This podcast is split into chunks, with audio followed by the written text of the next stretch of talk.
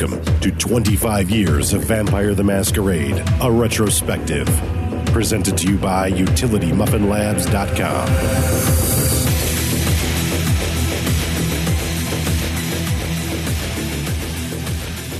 Welcome once again to another edition of 25 Years of Vampire the Masquerade. I'm Nathan, And I'm Bob. and we've had an interesting week. Uh, essentially, after recording last week's podcast, in the middle of it, our computer basically took a dump. It went And- into torpor. Yeah, it's it's pretty much done for. Uh, to be fair, the computer is now sitting on the floor, resting peacefully.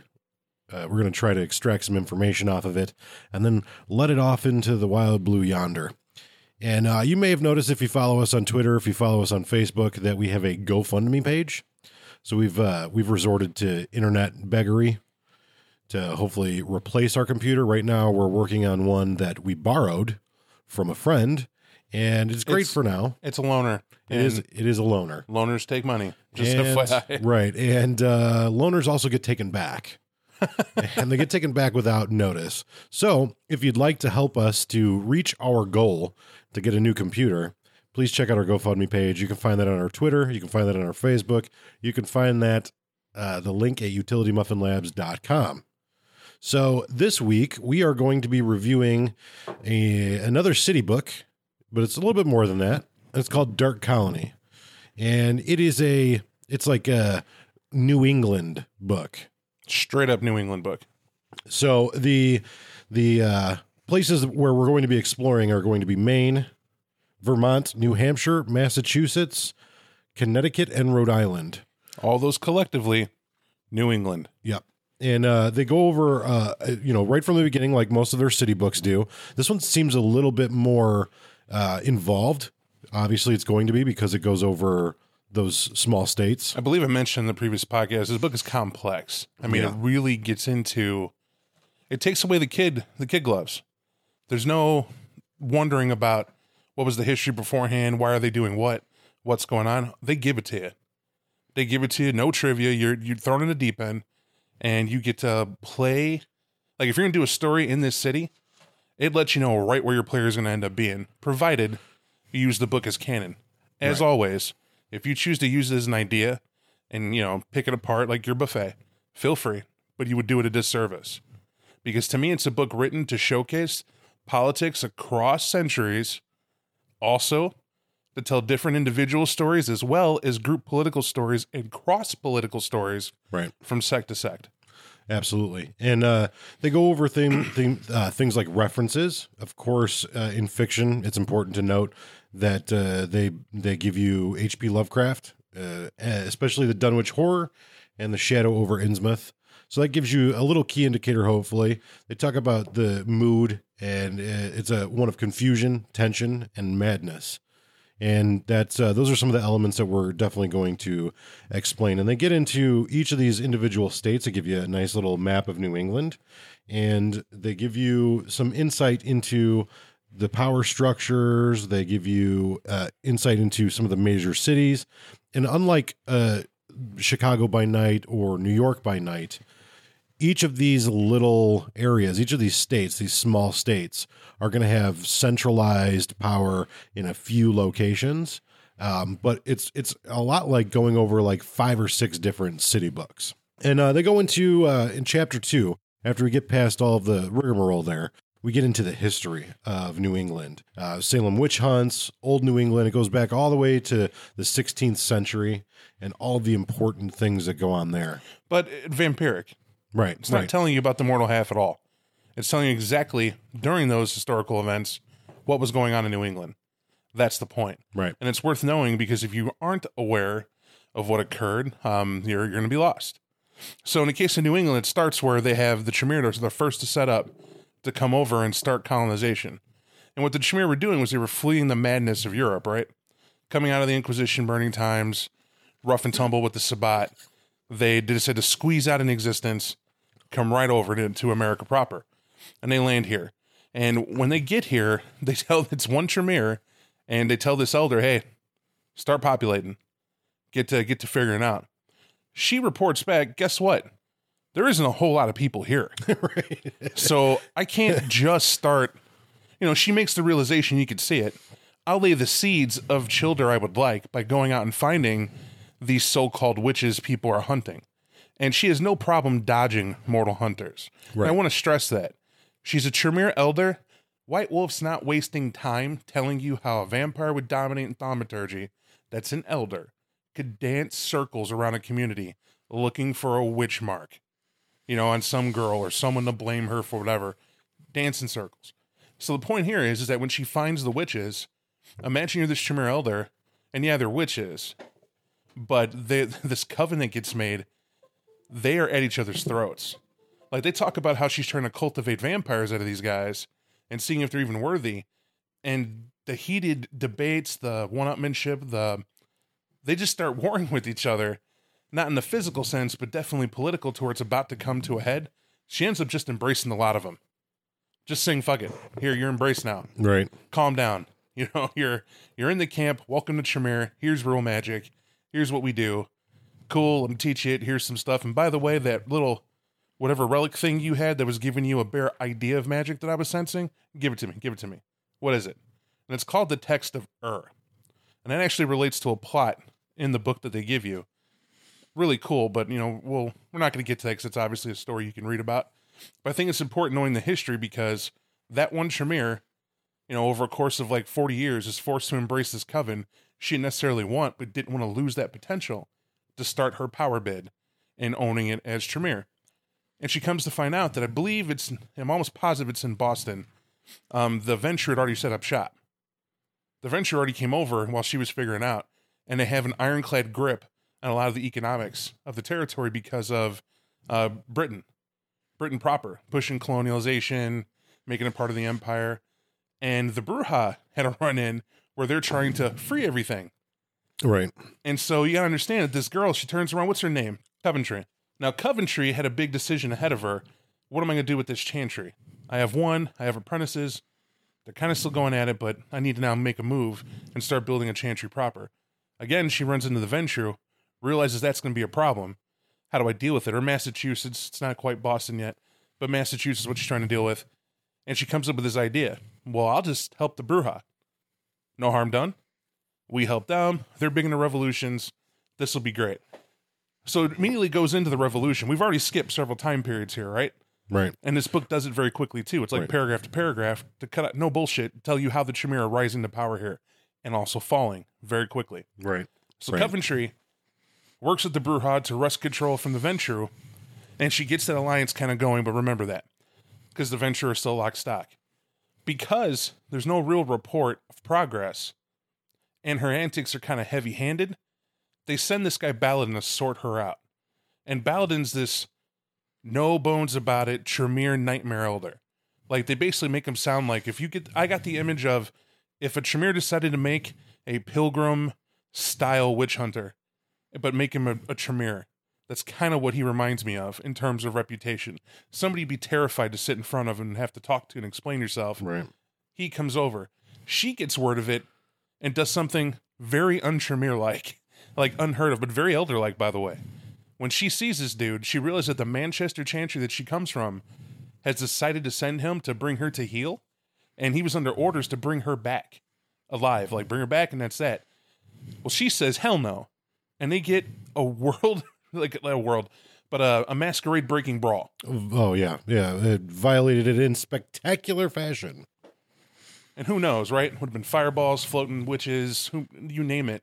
They did it all. And both survived, but both took losses. Like, we're, we're injured pretty good. And at that point, she sent the torpor for a year. She chooses to flee, lets her chantry be what it is, because she Yeah. didn't really care about them anyway. They were assholes. And she takes their attacks and goes to sleep for one year. In that one year, this Baladin guy gets orders from Manchester, and they're like, hey, what's the progress report? He tells them, hey, this is everything she did. And they're like, well, guess what? Bring her back alive. We told you that. Get, make, get get get to making this happen. What are you there for? Right. And he's like, yeah, I'll get to it. He decides to lay the seeds for his own conquest. So if you think about it, we told you heavy clan politics in the beginning of this too. That's pretty heavy. You know, that's that's you're working within your clan, but you're still serving your own ends. You're very much an elder. Your rival that you're opposing, You're kind of stepping on their empire. You're trying to wrest control from them to gain all the power, influence, and credit for it, right? That's the point. And so Baladin expects her to be down for the count, well, forever. Right. She's she's not. so reference the time uh, I meant I kind of jumped ahead, but mentioned the revolution. When Coventry wakes up, she seeks out these Brujah and says, "Hey, you know, I helped you in the past, helped you again. Why don't you help me out now? Blah blah blah blah. Let's get rid of these Ventrue. Let's make something here of where you're at. I believe in your cause." And they're like, "Hell yeah, thanks for the help." And she starts leaking secrets. Unbeknownst to her, she's leaking secrets to the Sabbat. Those Brujah aren't normal Brujah Right. and a few, a few maybe, but they're they're mostly, well, I shouldn't say mostly. A chunk of them are Sabbat, and this does wrest control from the Ventrue. But then she's like, "Oh God, you're Sabbat. How do I? Oh God, if that gets back to the clan, well, fuck it. I'm here. What do I do? Baladin's still coming. We got to figure it out." And she gets to warring with Baladin's chantry that he has established with these Brujah, like directing the Sabbat over there, and they're used. One's using the other gets very dodgy, and basically the end of the rainbow, as I'm doing blow for blow, is Vienna gets sick of it. Vienna straight up is like, let me get this straight. This girl, you can't bring back Manchester Chantry. You're an embarrassment. It'll Right, be right. handled. But they how they tell you that is what happens between her and Baladin comes to kind of a, a no there's no decisive victory one one side or the other. It's sort of like Ventrue lost, the Brujah are there, the Sabata are railed against the uh, the Tremere Chantry, locking them down, and they're kind of frozen there. And Manchester sends word to Vienna. Vienna says nothing. For like a good 60 years, I think they said nothing. And then finally they get a missive creepily, and Vienna's like, we'll take care of Coventry. That's all they say. And then what do you know? She mysteriously disappears. We're not saying instant, but no one hears hide nor hair of her again. And you got to understand, the Sabbat hate this woman because she killed. They give her credit for killing her rival in the Sabbat. There's a dude, I believe his name was Spencer. I want to say it was like Spencer's Brood or Spencer's Group. That was the Sabbat. That Spader. Spader, I think it is. Like, despite what she's what's going on, how good she may or may have not done, we don't have a stronghold. Boom, you're gone. She's gone. The Sabbat run roughshod over the chantry she had, forcing Baladin and the remnants of the Tremere to take hold in some uh, the current modern chantry, which I forget, I think is No, so so a little that's a little bit off. Uh, the war between Coventry and Baladin continued for thirty years, like you were talking about.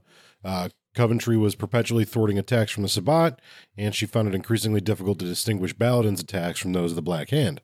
Baladin had his own problems with the Sabbat, and he had trouble maintaining control, etc. Um, as a result, he paid a little little attention to the Boston Malkavians, except to draft them into the foray against the Sabbat. When Baladin was discovered dead in his chantry library, it was assumed by most that Coventry was responsible.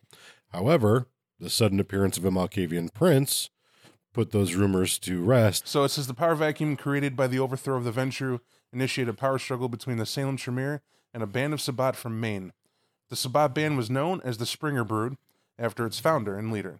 And Springer's the guy that told her she better get out or else. Mm-hmm. You know, classic cheese, right? You're you're gonna die if you stay around here. And she was like, Yeah, whatever, and kept doing what she's doing, which is trying to wrest control from everybody. And strangely he disappeared. And it's assumed by the Sabbat that she diabolized him. That's why they can't find him. Right. But no one's to test her, you know, and Baladin can't Right. calm her down to test her. And she ain't around no more to talk about it anyway. Exactly. And that's when that shit goes south for the Tremere. So then we talk about the Wingate Initiative, and uh, that is the uh, Ventrue squabbling out of control. Uh, they take the opportunity to seize Rhode Island from the Brujah. After the Civil War, the swift migration of Sabbat packs through central New England. We can I can abbreviate. I could Right. save you some breath here. So what the Wingate Initiative is is the first ever uh, conclave Right. that's called in print. Like the first ever. Let's have a meeting. We got to discuss what's going on. How are we going to handle this? Talk about a seven day meeting. Well, it took seven days. I didn't intend that. And the first three days was a lot of blame game between the Ventrue and the Tremere about what happened and who should have control and whatever. And then out of nowhere, this Nosferatu brood shows up. Until this point, no one in all of New England has seen any more than one single Nosferatu. But when this Nosferatu shows up with all these other Nosferatu, it kind of splits stuff wide open. It brings to light because what this conclave is discussing is which elders should exist in a Primogen council that covers all of New England. Right. Now, we mentioned several states that sit in New England. Right. And typically your Primogen Council is going to reside over a city, Right. not a, not an entire region. Why it's unique is because it showcases that the prince is not necessarily the top. Doesn't have to be. And in this situation, it's going to be tri-state, you know, more than three, but you know, multi-state uh, initiative for a Primogen Council. They want the top influential elders to bring this to heel, to cool this out, and have princes. But the princes in the area know they'll, well, I won't say fealty, but we'll say that they best get along with the Primogen assigned by this Justicar, because that's that's what it took. The Justicar's arrival comes in, smashes this whole bickering that was going on between everybody, and they establish the top elders of the area to go ahead and form this Primogen initiative. Right. And they call it the Wingate Initiative. And uh, where does Operation Longbow come into this?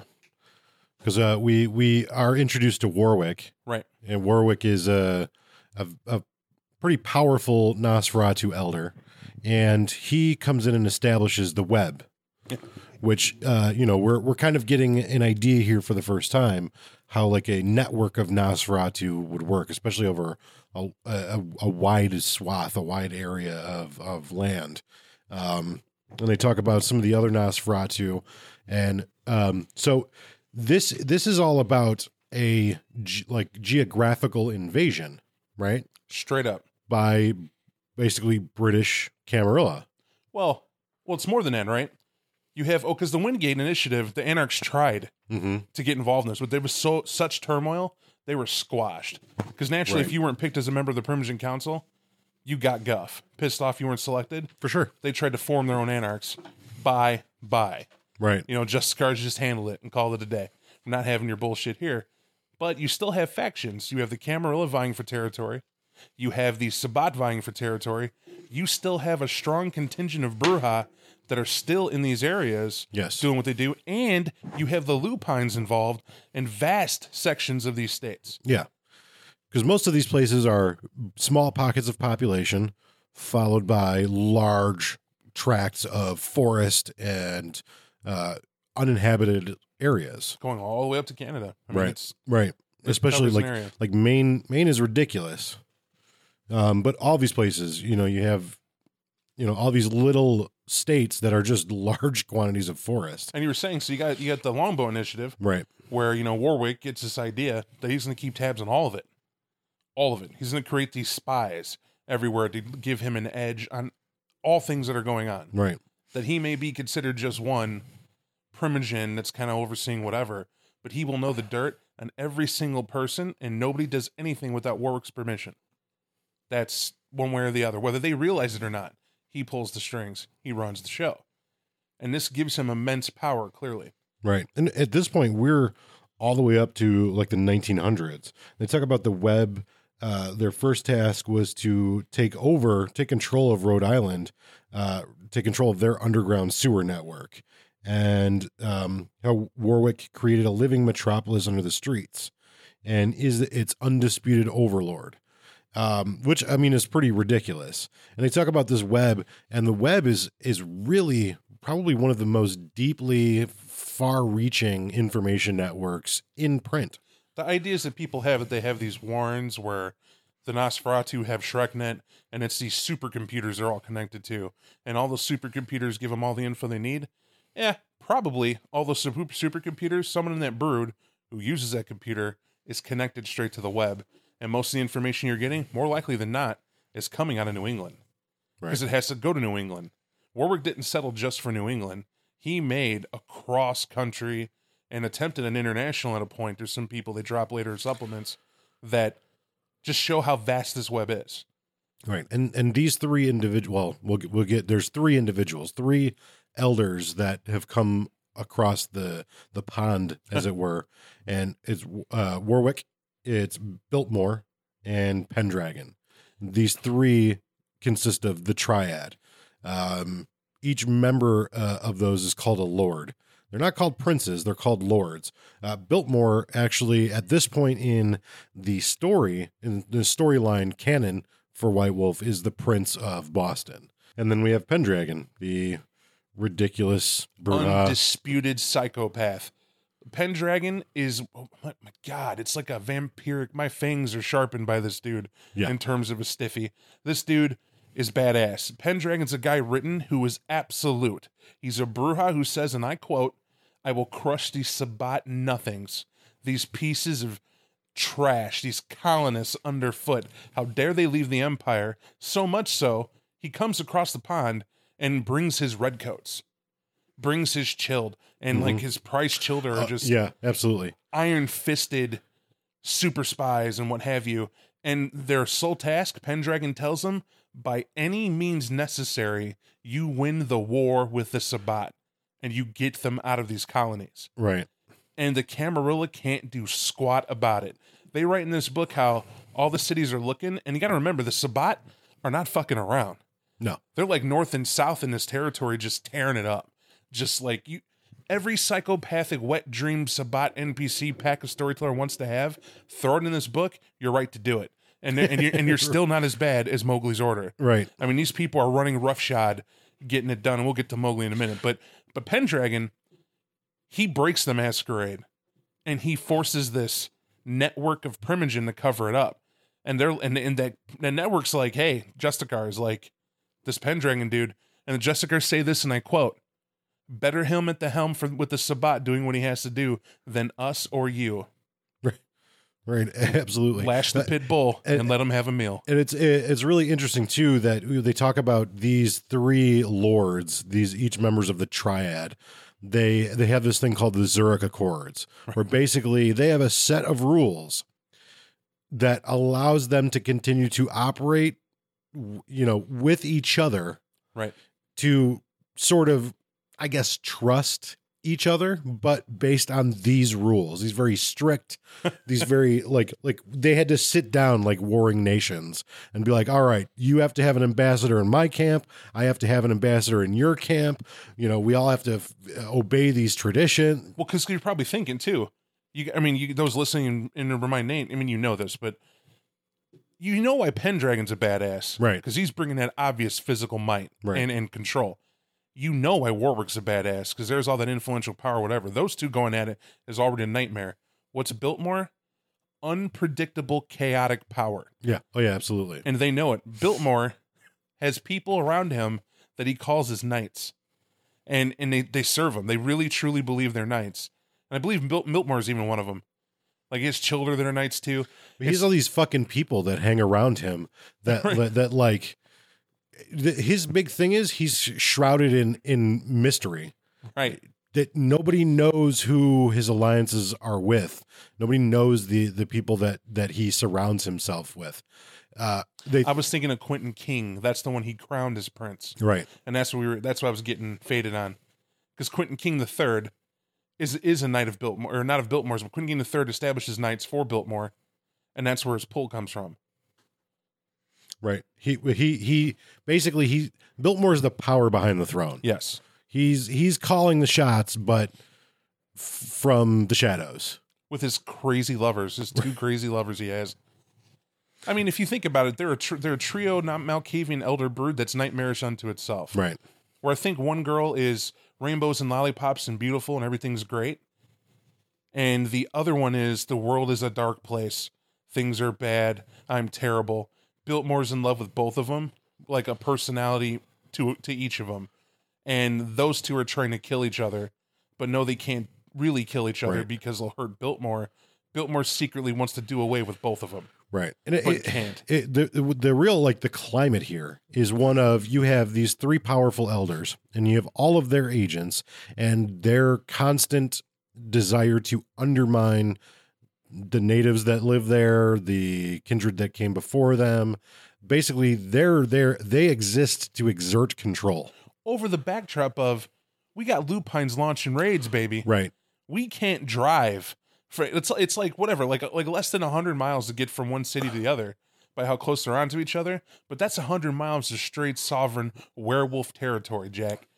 Good luck. Right. And, and what is what is this this third city book this third official like full length city book it's showing us that once again vampires exist in this little bubble with war going on all around them they're existing in like this uh, this sort of uh, cloaked kind of uh, like uh, we're all we're all very nice and kind to each other. We're all we're all very no. It's not that at all. It's it's uh, they're all involved in a war constantly.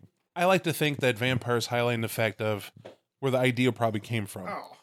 If you think of the goths in the goth club or any social group in the goth club, we'll keep it goth punk here, and and they're in there, you're gonna have one person who everybody gravitates to is a goth's goth, Mm-hmm. and they listen to his or her every word, and they have a power clique, which is like your primaries and council related to, and they're the people to know and the people to hang out with and people to be with.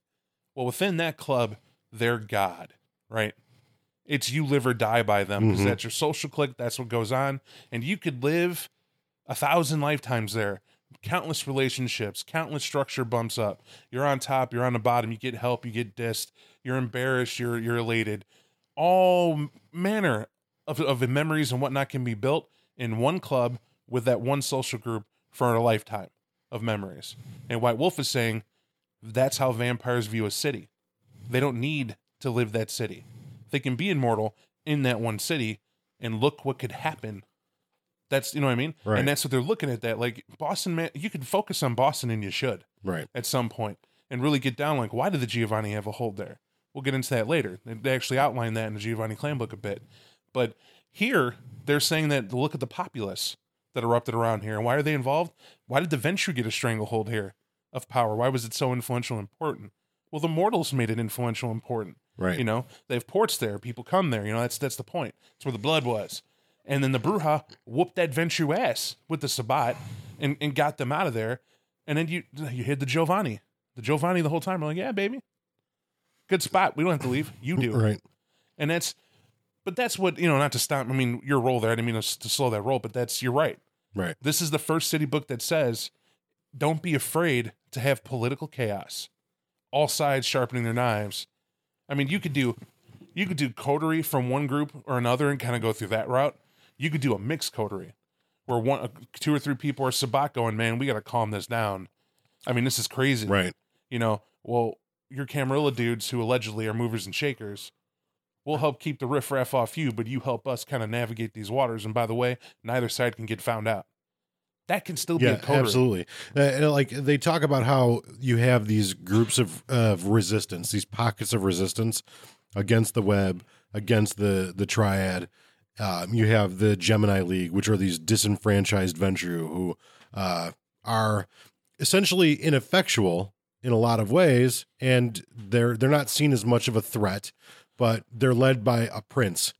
That should tell you, like, you know, the, the the power that these three elders have over this region uh, is really uh, told by the fact that there's a prince that leads a resistance group. Exactly. Um, we have the Kindred of Liberty that reside in the Boston KOL. uh, that that exist in secret uh, because you know they talk about how Biltmore has gloats over the fact that uh, you know Boston he's able to you know completely subjugate his subjects I But- can't, t- dude. That's terrifying. right You're used to playing a Brujah that goes out and have your meetings and your parties and what have you. Now replace them vampires. Like I, I forget what territory he has, but like I think Boston had a populace of 60 vampires. If Biltmore had that Boston area, it would be 60 of his Brujah. Or we'll, we'll put it more in better terms, 50 of his Brujah plus him including in that. And then the rest would be whatever 10 poor bastards think they could be in the city. And every time you go out your door at night, you're escorted by redcoats to where you can feed and can't feed. right and then we have of course the Crimson Tide which uh, are a uh, Sabbat group that uh, that actively works against Pendragon, and they use his own his own tactics. And Pendragon, like you said, is a he's a psycho. He's a, he's a Straight up. solid state psycho, and they do the same thing. Um, Pendragon is the type of person that uh, instead of blood hunting his rivals, he'll just go one night and burn down their haven. To me, Pendragon is uh, the dude from The Crow. yes, You know, you know who I'm talking about. I don't remember the the name of the character, but he's like the main, The main bad villain, guy. yep. Right, like that's to me, that's Pendragon. That just like eh, fuck it, you know, it's time to burn down the city. Why? Eh, seems like a thing to do. I need the insurance money. it's organized. There's a purpose.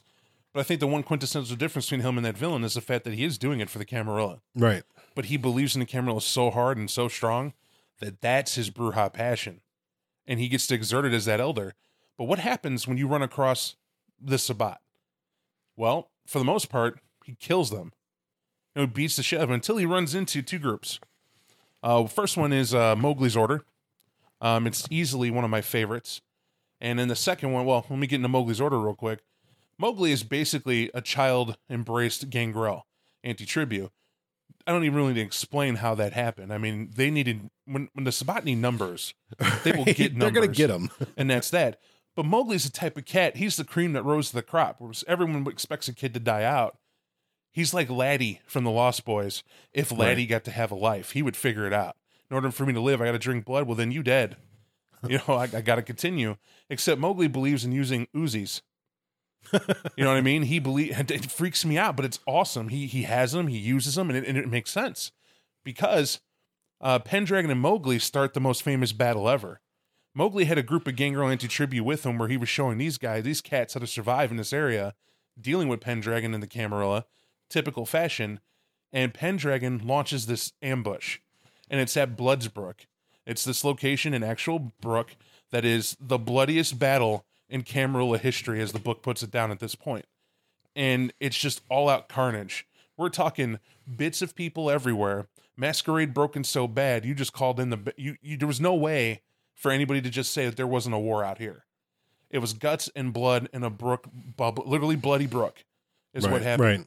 And that's when that's when people took notice and were like, "Fuck!" And so the call went out. Hey, guess what? You you Primogen, start covering Pendragon shit up. You you can't just let that and think we're gonna We come get that dude. Right. We can't just like let this guy run the masquerade. Because Pendragon is the ends justify the means, and that's exactly what the Sabbat is. And you can only fight ends justify the means people with ends justify the means people. You can't half measure that shit. And so they got to grind their axe. But this this like stalemates their influence. Neither half can get a full control over it. To make it worse, there's another Sabbat group where it's uh, I think it's what's his name, the Native American. Skeleton. There it is, Skelton's Rangers. That's his name. Yep. Yep. Skeleton's Rangers. Now Skeleton has rangers where they're they're Brujah, they're Brujah anti-tribu. And Skeleton's been fighting Pendragon and the Camarilla since since the very beginning. But even he admitted he's not as bloody as Mowgli. But these are the smart guys. These are those packs that are established in the area who are like, cool, Mowgli's going all out. And by the way, Mowgli's the type of Sabbat where you go to tell him what he can and can't do, he's at your throat. As a quiz, what group of Sabbat is, is that? What Sabbat ideal does that represent politically? I didn't. uh, I didn't hear what you said. I'm I sorry. said so. If Mowgli is willing to oppose any Sabbat who decide to tell him what to do, well, what faction does he belong to in the Sabbat? Oh, he's a loyalist. Exactly, Right. exactly. And this is where you see the Sabbat kind of work against itself, Right. Absolutely. Because Skeleton's Rangers are like, man, play it cool, go down low, we'll hit him where it hurts. And Mowgli said, fuck that. He's subjugating people and he's trying to tell me that I'm my turf. Because Mowgli's ridden with that beast. He's accepted being a vampire, right? And so he's there teaching. He's like a paragon for the Gangrel anti tribu, surviving in the area and dealing with lupines and whatnot. And Skeleton's not. Skeleton's a Sabbat, like he's he's established coven going, Right. there's a way to do this. And that feral ferocity represented, you can't you can't cage it. And you gotta let it happen. And that's what makes that a dynamic thing, right? Add this to the Gemini League. Right. They're trying to squirrel their way in. Right. They, and you know they represent their. Uh, what we'll get into as we go on, like all the things that we're talking about now, we're basically getting into in the next chapter here. Right. Uh, this goes over all these different relationships. They talk about the triad. They talk about uh, um, some other characters that are involved. Um, they talk about Biltmore, Quentin King III. They talk about Selena, um, and all these things. Like Selena is a character that you'll you'll hear about a lot, both in this book. You'll hear it in other books. And they talk about a, a relationship with uh, Tyler of Bolingbrook and the formation of the Sabbat, things of that nature. And honestly, read Selena, I mean, in relation to this book too, whatever. Yeah, it is what it is.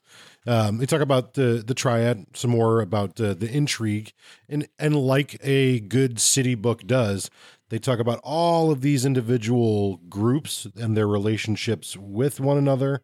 They talk about the the Gemini League and Upton Rowlands, the president. Upton Rowland the Third. Right. Uh, they talk about uh, the unaligned or non-aligned kindred, the followers of Set. They talk about the resistance and uh, the different relationships that each of these. Man, I'm Um, telling you, we could sum this up that if you heard none of the podcasts, own none of the books, I absolutely agree to own this book. Yeah, absolutely. You own this because any flavor story launch, city launch, hey, I want to be a character who's related to a sire. What's a good infamous sire? What's a good pack to belong to? What's a good pack structure? What's a pack example? You know, how do we deal with lupines in the area? How do we deal with mortals? What's a good history to have? Every flavor and concept of the rainbow, it's like White Wolf got hit by lightning and said, I give you glory. And here's this book. Right. We're gonna we're gonna go over all you know all the different relationships. So you'll find all that in this book, and it's it would be an hour long conversation just to talk about these intricacies. this is something you definitely want to read on your own. Then uh, in chapter four, we get to the kindred. We get to like the meat and potatoes, the characters here. We talk about the Brujah, Roman Pendragon. We talk about Jacques Serac. Uh, and Pug Jackson from the uh, Kindred of Liberty. Here's what's cool. A lot of these characters, they use in the novels. Yeah. Like Pug Jackson absolutely used in the novels in a weird way though. Like the Kindred of Liberty end up being in the Fall of Atlanta. That's later on in the novel, but they're mentioned in there. And that anthology they put out, you know, where they started getting into their Right. canon characters and writing them places in their in their in their books. And that's pretty cool they have him in there too. Yeah, and then they go on to talk. We talk about the Malkavians, and then the six knights that you had mentioned Right. before that uh, um, serve Quentin King the Third, and basically, uh, I always thought that, that all this was kind of wacky because Yep. it's like Knights of the Round Table shit. Um, but some people But- are into that. But I'm gonna tell you, it's it's not about Knights of the Round Table. When you read that, hmm It's the hopelessness of, of insanity. They're made by Quentin King III, and Quentin King III has them convinced they're these things. I'm not going to say he did on his own, but somehow these people came to that conclusion. hmm And these people swear fealty to him and that they're not going to fail him. And yes, they believe they're Knights of the Round, but that's how they justify their humanity. Their insanity, it, it helps them. Their, their deranged minds say that if we're knights, we get to cling to being human. You know? So, because they say, uh, so what is it? What is that saying? That saying to survive my humanity, to cling to my humanity is to make a beast of man, something like that? Who makes a beast of himself Right. gives up the pain of being a man. That's exactly what I was spoke to it. But that quote is everything related to that. And that's why I think if you look at it from that light, join me in that, and you'll see it would be very hard. like, Sure, one, one of those is a woman and she calls herself Lancelot. hmm You better take that to heart. Right. Whether you, whether you think she's a Malkavian or not, what is Lancelot according to the to the history? He's like the best guy with sword. He's like Steadfast, unyielding, loyal to a fault. probably sleeps with your wife. We're right. Seriously, okay, maybe, but the fact is, doesn't fail. Right. Undefeated. He's everything a knight wants to be. Right. He's uh he's Troy. He's uh But if you're some Brujah punk who's laughing at that, man, I'm gonna smash you with this bat. And she owns you, right. right? but what if she didn't own you with fists? What is it? What if it's in her own mind, and she somehow imprinted that in that Brujah? Well, that's a cool thing about this book is they show you how really incredibly frightening uh, the Malkavians can be, and all the city books up until now do a really good job of that of showing you. I think that they make up for how terrible the Malkavian clan book will be when we review it. um, but th- it it really does a lot of good to show you like how utterly disturbing these Malkavian can be, how utterly uh how sowing chaos is their job. Right. Un- unintentionally, really, they're Right, right. tragic. They're tragic. They're trying to survive like any other vampire, but with all that conflict, they find it hard enough to maintain a cohesive. I'm not saying that they're like completely always chaotically insane, but they're off the deep end. Every single one of them. It's in, it's in what capacity? When they have to be. right. It is it is the curse. Uh, then we move on to the Nosferatu. Uh, we have uh, Warwick, of course. We have uh, Kurt Dench, was a member of the German Polizei. I remember one time playing a Sabbat pack, and I remember it was a game you ran, and I was playing this badass uh, Caden was his name, Mhm. and I rivaled. I was rivaling Archbishop Domingo de Polonia. I wanted to be that guy. Yeah, yeah, I definitely remember that character. And I remember going through that area because we were nomadic, and Warwick showed up. And he showed up because I just smashed some pack. I don't even remember what it was. It wasn't just me. I say it like I jumped out and tendrilled it up, but my pack handled it, and we did it ruthless. There was no question. We diabolized the dude. That was the that was the prize for for meeting the level of brutality that builds my name. Right. And I'm a Melisandre. We move on, and Warwick like knocked on the window. I remember it was like just before dawn, and he was like, "Hey, here's a map. You want to go that way? Don't ever come back. This is your one." and tapped a wolf claw on the window, and there was like a throng of Nosferatu the way he described it all around the vehicle. And I was like, "I'll be back for you." And he was like, "I know you will, and I know you're heading there, and Polonia's not there. Brighten up."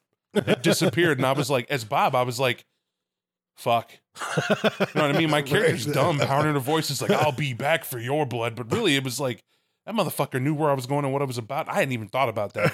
right. You know what I mean? I said that shit was boss. Right. That's Warwick. I, I I've always enjoyed doing that in games. I've always enjoyed like the, you know, not using these characters as a focal point, but Right. using them as like like a a special guest.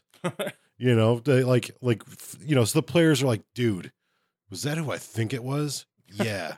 like we're still gonna do what we were gonna do, but as a player, I'm kind of a little apprehensive now. But when you have kindred lore, you should know of couple, you know, Yeah, infamous right. kindred according to the the common history, Right. or even even you know who Cain is, and you get into that. Right. But when you hear something like that, Nosferatu War Four, lore war, well, Nosferatu Lore Four, Warwick should be a name in there Yeah, absolutely. at a four level. Like there's a rumor, there's a dude who and, runs and, everything. and that's that's like a really perfect example too because we weren't playing a new england game nope. we just happened to be playing uh, in a you know nomadic pack We were coming from Montreal and went really erratic with it, right traveling that nomad life right and coming through there. whew, and and that's the thing like you know you as your pack you're like fuck it we'll do whatever we want but there's a world around you too you know the, and and think of the Nosferatu barking game I'm I'm Nosferatu B who's outside the fucking gas station because my retainer works here Right. And I got nothing better to do than hang out here because I get to see every car that comes in and out of the fucking city. Oh, shit. That dude's got a Civil War jacket on and all of his fucking friends have shotguns and he, he looks like he just walked out of a grave. I'm going to get on my cell phone. Hey, you know, and, and so on and so on and so on until the point where something happens and someone pays you a visit and goes, We know you're here. We know what you're about. Fuck on. right. We're not here to stop you, but stop making a headache for us. right. Move on. Right. Because right now we're cordial, but in a moment we're not going to be. Uh, moving on from there, I mean, the Nosferatu in and of themselves, they, they don't put a lot of them in here. It's for you to fill out, for sure. Because for the most part, they make a point. Mass populous Nosferatu ran by a badass. Right. Move on. Right. Uh, we move on to the Toreador, but I mean, they're they're the Toreador. I need to hammer this home. We keep kind of shitting on the Toreador. Left and right, so there's not much to say. But honestly, when you think of vampire, and I think I always make this distinction. They're the they have the easy life. They're the beautiful ones with the money, and everybody loves them. And you could be them. And oh man, the people out of their hands, and that, and you know, you say that, but Toreador have a horrible tragedy, and I'm really tied to the Toreador and and that passion of that clan. We'll get into that Toreador clan book if we don't get into it sooner with the supplement book that I'm not thinking off the top of my head, but I'm almost positive their clan book hammers that home first, and I want to save that treasure. Yes, don't be dismissive of the Toreador like Nathan. be dismissive of the Tremere. Uh, no, but the Tremere uh, as well. The Tremere had their day. Yes, And that's that's basically what they're hammering home here is that there's like a dude, you know, his name's John. He's all right. He's a pretty cool guy. But the Tremere have had their day. The Tremere fucked up, lost lost control. They've been basically ousted from the New England area. they're the survivors. right. They're the people who are like, yeah, we fled the chantry that Coventry was in after it got ran over. Right. There's there's more they and they talk about like a there's a lot of witches covens in in this area too. you know, use them as you see fit. I mean, this is the perfect geographic location for that. But uh you're going to find more of those than you are Tremere. What was that Rob Zombie movie called? Was it called Salem? Witches of Salem. I never saw it. The Witches of Salem. I want to tell you that if you're going to run New England from the witches angle, watch the Witches of Salem. Not only is it pretty trippy, it absolutely gives you showcases. Because this obviously that movie came out way after this book, but that movie showcases step by step how the how the town views it as a level of uh, money making, right? Come to Salem, check out the witch burnings and what happened. Here's all these new age shops that they have here. It's very touristy. Here's witch graves and sites, but more importantly, it also gives you a cool story about an actual witch history that is the plot of the movie that really easily translate to being, oh yeah, that's some ghouls of a chantry, and they're trying to see if this this broad fits. And uh, you know, the, the really important thing too to to understand here is that you're going to see like there's the Toreador, the Tremere, the Ventrue, there's only one character in each of those. That's because those characters are kind of the linchpins of those clans. It's not to say there's only one Ventrue in all of New England. They leave it for you, the storyteller, to iron that stuff out. You're going to make those those coteries, those cities. When you hear the name Pendragon, if you can't, if you read Pendragon, you can't think of a character that would exist in his army that wars for the Camarilla against the Sabbat, and you can't think of a concept. I don't know what's going to take to move your creative juices when it comes to that. You're going to play Sabbat. Well, what type of Sabbat? You got Mowgli's Order, you got Skelton's Rangers. Those are great groups to come up in in this area if you're going to use this book. Right. You want Tremere? No better Tremere than playing that Rising Star who's going to bring back that Coventry level of attempt to control, right? Who's going to bring back the power that Tremere had.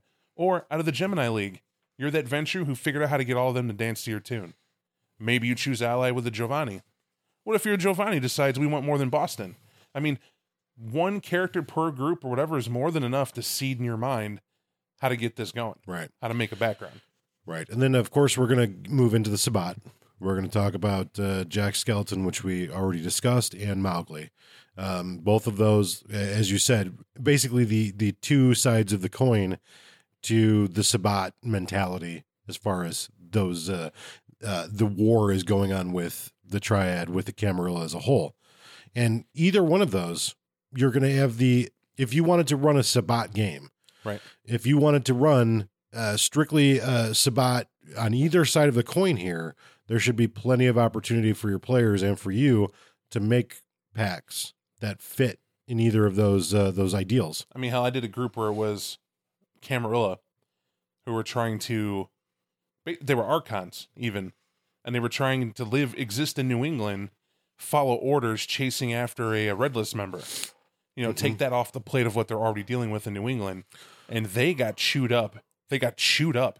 I gave them Oh, yeah, yeah. I gave them starting Archon stats, true, but then I beefed up the more experienced players to kind of pull them together and give that little diversity. Everyone's cool with that. I got a cool troop for that. And when they started going out, they were just blown away. Like they were meeting characters like Mowgli's Order, Sleepy Town, um, a, a sleepy area in Boston, um, at night. It's like a, it's on the outskirts, little curio area. You could see it. It's kind of off the wharf, and it's all where they're they're staging the ground because they took a boat in. They did it smart. No one's taking a plane. We're not going to just hoodwink you there. They get off the boat and off the bat, they got Sabbat staring at them, and it, but they don't know it's Sabbat. Truly, they think it's a bunch of Gangrel because you got a couple wolves in the distance with that yellow-eyed effect being gleam in the distance. There's a bat overhead for whatever reason, and uh, this dude gets a gets an owl that's just perching on a branch staring at him almost every step he goes all the way up to his car and it's the rental car they had planted Right. that effect was just one pack. It's Mowgli's order, and they're checking out who's the fresh fish, who the hell just came in, and then immediately after they all met up and got in their car, Pendragon's hit squad launched an attack on Mowgli's order, right there in the docks, and interrupted. Like they were using dragon's breath rounds. They came at him with stakes. They didn't give a shit. They were frenzying, overturned cars, whipped trash can lids, um, dumpster throwing all sorts of insanity as the Archon Pack drives like the devil to get out of the area to start phoning in influence on what needs to be done to quell the masquerade in the area. To have one calm, cool customer tell them, "Oh, it's, it's a Tuesday night. Don't worry about it. Smogly where you shouldn't be. Just get to where you go. We set you up at the hotel. Who are you? Doesn't matter who I am. You're welcome." Right. And uh, what they do here too in this book, uh, they basically they split this down the middle. So the first part, port, uh, part, first first part of the book, which is what we just discussed, goes over all of the details of those regions. Book two is. Uh, it's, it's it's it's like our favorite thing about books, I think, right? Modules. It's like our favorite, our favoriteest thing in the whole no, world. no, it's not. Yeah. So book two is all modules. It's uh stories that take place in and around the uh the the area that we're talking about. The Uh, only- in and around the New the only area. fun one, and it's kind of a crossover, right? It's where it talks about what what did she do with that Ur fragment I mentioned hmm back in the day, or what is somebody doing with that Ur fragment in a particular chantry, and what are the lupines doing with it? Because it's a vampire lupine thing Right. that is going on with it, and it could be cool. It just depends on what you want to do. I just always hate that because I feel that more mystery could have been written into this, that said you the player decide what it is. Right. I I uh I distinctly am not a fan of modules. I don't put my players through them anymore. But we'll right. But we'll but we'll step up and we'll say this. Um, both of us are very good storytellers, very experienced, own flavor, own style, but very much see a lot of things eye to eye. And the stuff that we don't, it's just different flavor. That's all it is. But we un- unanimously get this one effect. It's okay for us to admit we're good. However, I will be the first to tell you that if you have deer legs, just baby deer legs, walking into any game, that's what the module's for. Right. And and I don't want to seem smug or like I'm better than modules, but we've been doing this for a really long time. So to to like go through a step by step module is something we're we're just it's going to be a put off. For someone that's new to this game, this is great. This has two different modules in it for you to run in this region. So If you're inspired, right, it it's it's half a book. I mean, for sure, it's at least 50 or 60 pages worth of story that you can run with your players through this area to help you get a feel for the region. and we haven't discussed it, but if you're not getting it from because it's a radio and I understand that, they're doing this work. it's almost story card, index card by index card, scene by scene. Yeah. So if you wanted to take the time to write up scene by scene and you're brand new to the game, because I'm thinking of old Miles, right? I'm Yeah. always thinking back to that because we didn't open up with a question this time, but I and we forgot to do that, I think. But uh, I'm thinking back to old Miles, or more. Let me let me defend that. We didn't forget. I think we were excited because we should have had this up and going earlier. And guys, for us, we're doing this at one in the morning. Yeah, we, this is the Friday. latest we've ever recorded a the, la- podcast. the latest ever. We were we normally do this about three in the afternoon and get done by Right. five. If it seems hasty, it's it's not. It's just late. So that's a, a strange circumstance to miss the questions. And if uh, we can, if Nate can pull them up at the end, we'll, we'll include we'll it. we'll But, we'll double back next week. No, okay, there you we'll, go. Be, we'll be okay. but I think back to old Miles when I think of this book because he asked a pretty cool question last time, right? Right. And you know, how do I get them involved? What do I do? Whatever. Well, this module is an awesome thing for Miles because if Miles wanted to run New England, he needed those ideas. This would be the game to do it with. Right. And and index card it out. and that's and that's a really important thing for a new new storyteller and we have to remember that essentially when this book came out when all these city books came out even the concept of a storyteller as opposed to like a dungeon master or a game master even those words have different connotations. So people weren't necessarily familiar with the the difference between being a storyteller and guiding your players through the story that you're trying to tell And being a dungeon master. right and just being like uh yeah there's three vampires in the corner roll 10 d10 it's you know it's it's a different pros different process different prospect and not to take anything away from people that dm but you're kind of more like the quest giver on the real, a dungeon master is like the computer that you would have for a council game.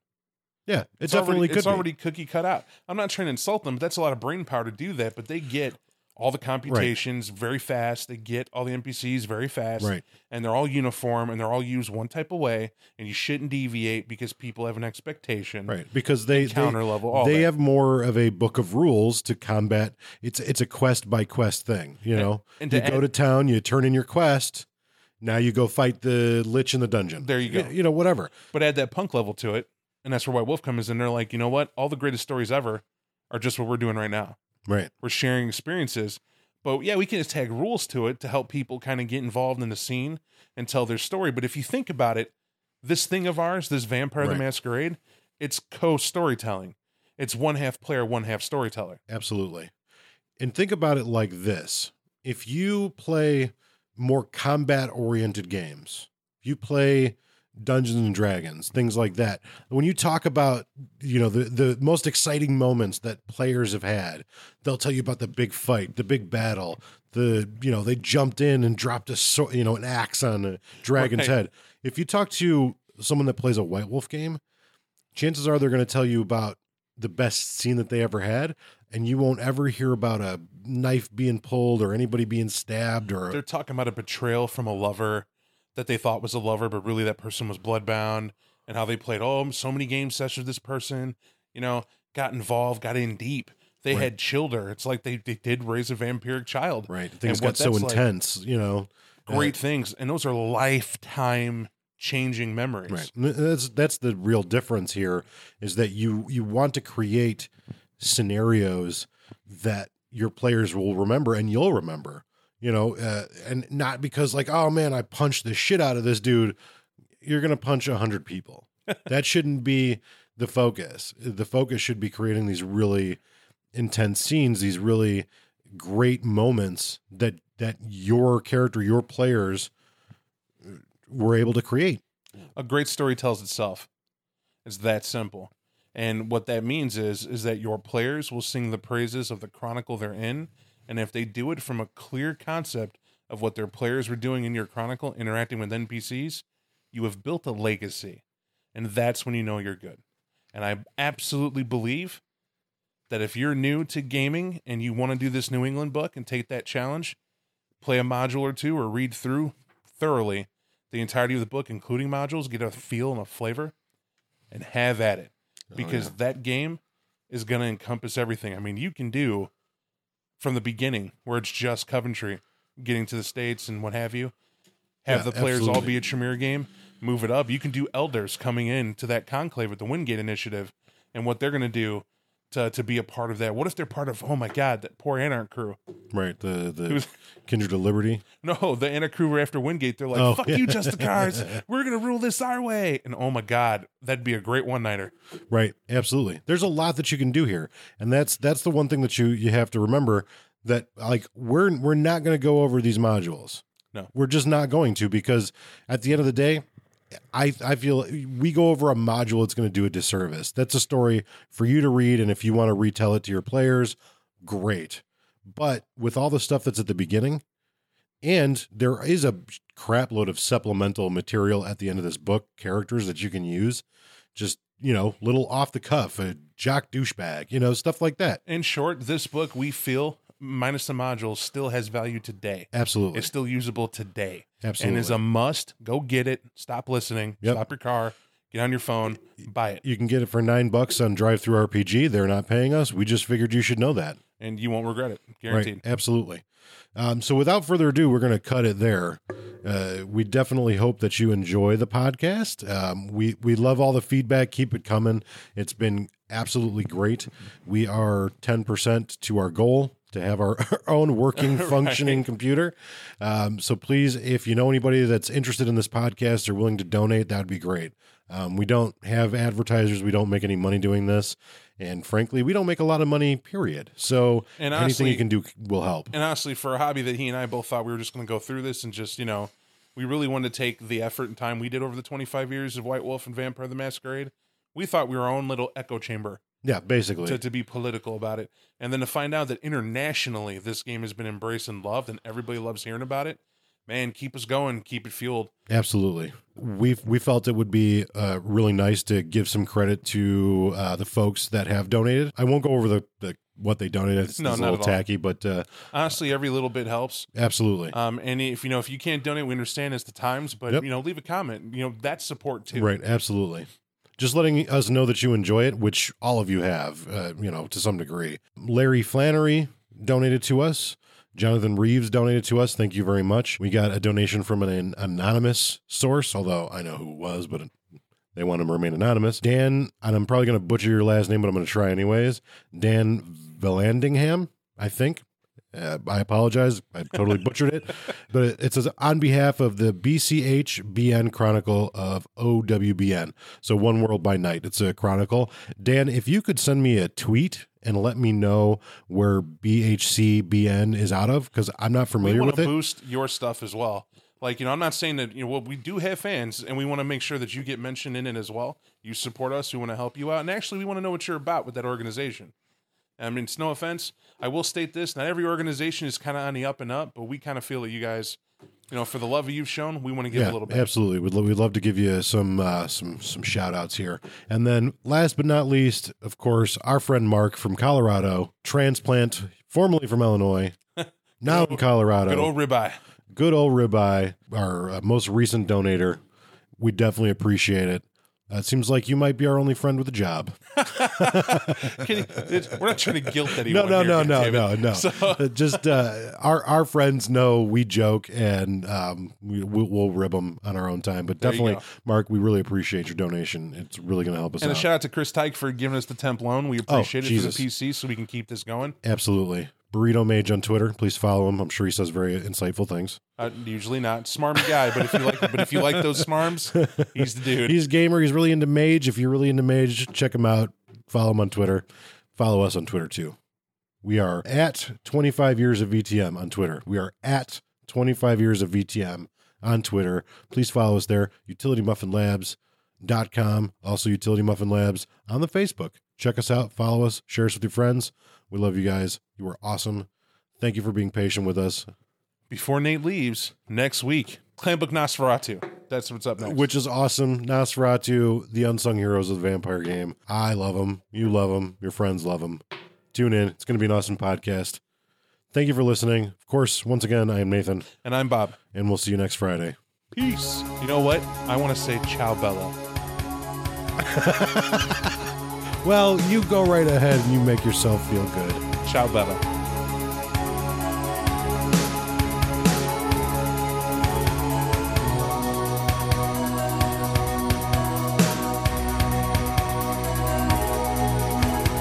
The Holy Inquisition finds you guilty of heresy, and you and your descendants must be cleansed in blood.